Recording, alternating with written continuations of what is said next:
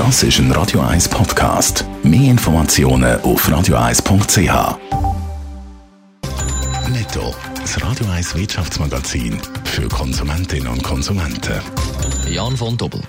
Der Nahrungsmittelriese Nestlé kommt bis jetzt gut durch die Corona-Krise durch. In den ersten 3 Monaten hat Nestlé knapp 21 Milliarden Franken umgesetzt. Das ist zwar gut 6% weniger als im letzten Jahr, das hat aber vor allem mit Preissenkungen zu tun, heisst in einer Mitteilung. Organisch ist Nestlé nämlich über 4% gewachsen.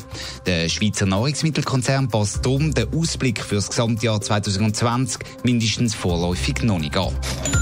In den USA hat das Parlament ein Hilfspäckchen von über 480 Millionen Dollar abgesegnet. Vor allem kleine und mittlere Unternehmen sollen mit dem Geld unterstützt werden, aber auch Spitäler sollen Geld bekommen. Schon im März hat das Parlament ein Konjunkturprogramm über 2,2 Billionen Dollar beschlossen. Die Wirtschaft in Amerika ist trotzdem stark unter Druck. In den letzten paar Wochen haben 26 Millionen Menschen ihren Job verloren. Und auch die EU hat weitere Milliarden billigend. Gut 500 Milliarden Kredit haben die EU-Staats- und Regierungschefs beschlossen. Das Geld soll ab dem 1. Juni ausgezahlt werden. Für Kurzarbeit, Unternehmen und auch für verschuldete Staaten. Auch bei den Diskussionen um einen Wiederaufbaufonds sei man sich näher gekommen, heisst es nach dem virtuellen Gipfeltreffen von der EU. Aber Beschlüsse hat es noch keine gegeben. Ja, die Wirtschaft hofft auf eine rasche Lockerung von den Corona-Massnahmen, weil es zeigt sich immer mehr, die wirtschaftlichen Schäden, die sind enorm. Jan von Doppel, das zeigen die neuesten Konjunkturprognosen vom Bund. Das Bruttoinlandprodukt geht um gut 6,5% zurück das Jahr. Das ist die neueste Prognose von der Expertengruppe vom Bund. Man hat also nochmal massiv nach oben korrigiert. Im März hat man ja noch mit einem Minus von nur 1,5% gerechnet.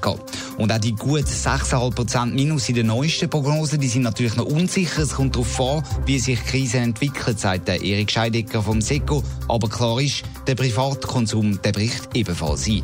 In unserer Prognose gehen wir von einem Einbruch ein vom privaten Konsum, den man historisch noch nie gesehen hat in der Schweiz. Also der Privatkonsum geht um über minus 7% zurück. Und das ist doch speziell. Bis jetzt hat sich der Privatkonsum in Krisen nämlich immer sehr gut gegeben in der Schweiz und so auch die Wirtschaft gestützt gehabt.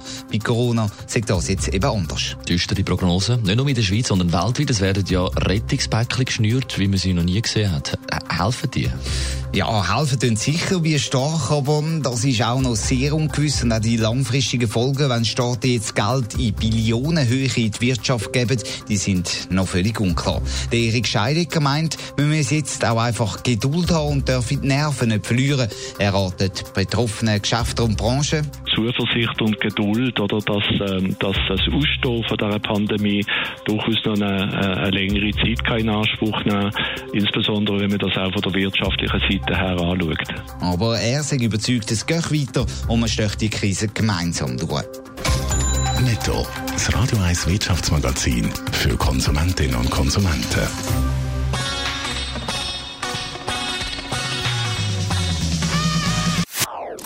Das ist ein Radio 1 Podcast. Mehr Informationen auf radio1.ch.